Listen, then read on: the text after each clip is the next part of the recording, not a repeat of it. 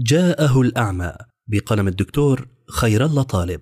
الورقة الأخيرة في العدد السابع عشر من مجلة رواء ربيع الأول عام 1444 هجرية تشرين الأول أكتوبر 2022 للميلاد.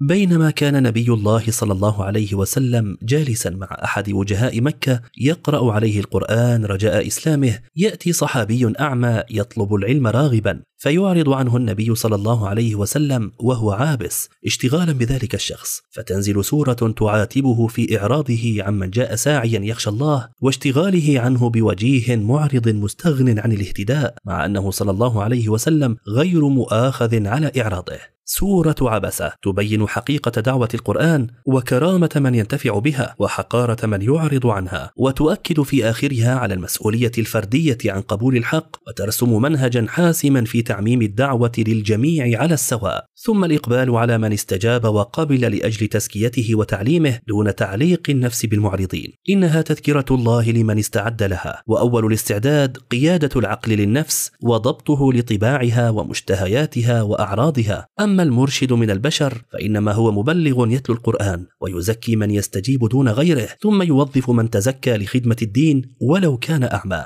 فأولئك هم النخبة الحقيقية. هذا المشهد قد يتجلى في صورة شاب جاد باحث عمن يعلمه وعامل صادق يفتش عمن يستفتيه وطاقة تبحث عمن يوظفها ومصل في جامع متعطش لمن يجالسه. أين أولئك ممن انتسب لجامعة لا يريد إلا شهادتها أو صار عضوا في نقابة أو رابطة دون هدف أو حصل على فرصة تعليمية دون إقباله الجاد عليها؟ مسؤولية قادة التربية والتعليم اصطفاء ذوي البصيرة ولو كان مظهرهم لا يوحي بذلك. فهم أساس البناء وبيئة الاستثمار المربح وعلى المربي والداعية أن يميز بين المقبل والمعرض والراغب والزاهد والمتحفز والمتثاقل والقادر والقاصر والصاعد والوصولي والهميم والدني. وقد صار للاختيار والترشيح أدوات ومقاييس لا يجوز التفريط بإقامة المدارس والمعاهد والجامعات والبرامج دون استخدامها في اعتماد القبول. ينبغي أن يتسنم تعليم العلوم الشرعية أعلى درجات العناية الواجبة باختيار المتعلمين القادرين على تحمل أمانة الدين فإنما ضعف الدعوة من ضعف حملتها ولا تجديد دون تغيير حقيقي في اختيار مستودعات العلم والفكر والتربية. حين يتمنى الفاروق ملء البيت رجالا كأبي عبيد الجديدة يستعملهم في أعمال المسلمين فهو إنما يشير إلى ندرة المعادن النفيسة وخاصة في زمن تنمو فيه الأعمال ويضمر الرجال. والمفتاح بيد أولئك المرابطين على ثغور العلم والفكر والتربية. أن يحسنوا اختيار نقاط الرباط في بيوت الله ومرابط التربية. والانسحاب رويدا من ميادين الاستهلاك من برامج استعراضية أو استهلاكية أو جدلية أو سطحية أو تعيش وهما نخبوية إنما النخبة من استجاب وتزكى وعمل.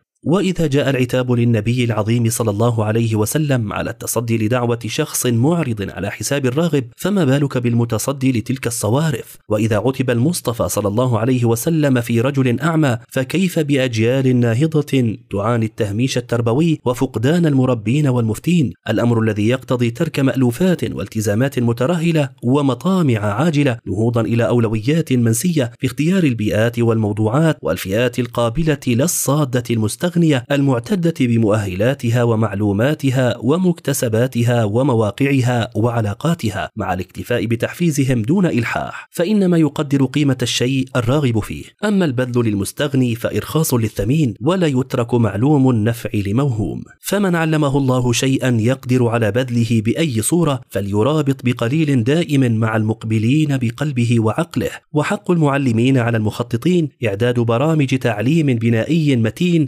لذوي الاستعداد الأكيد.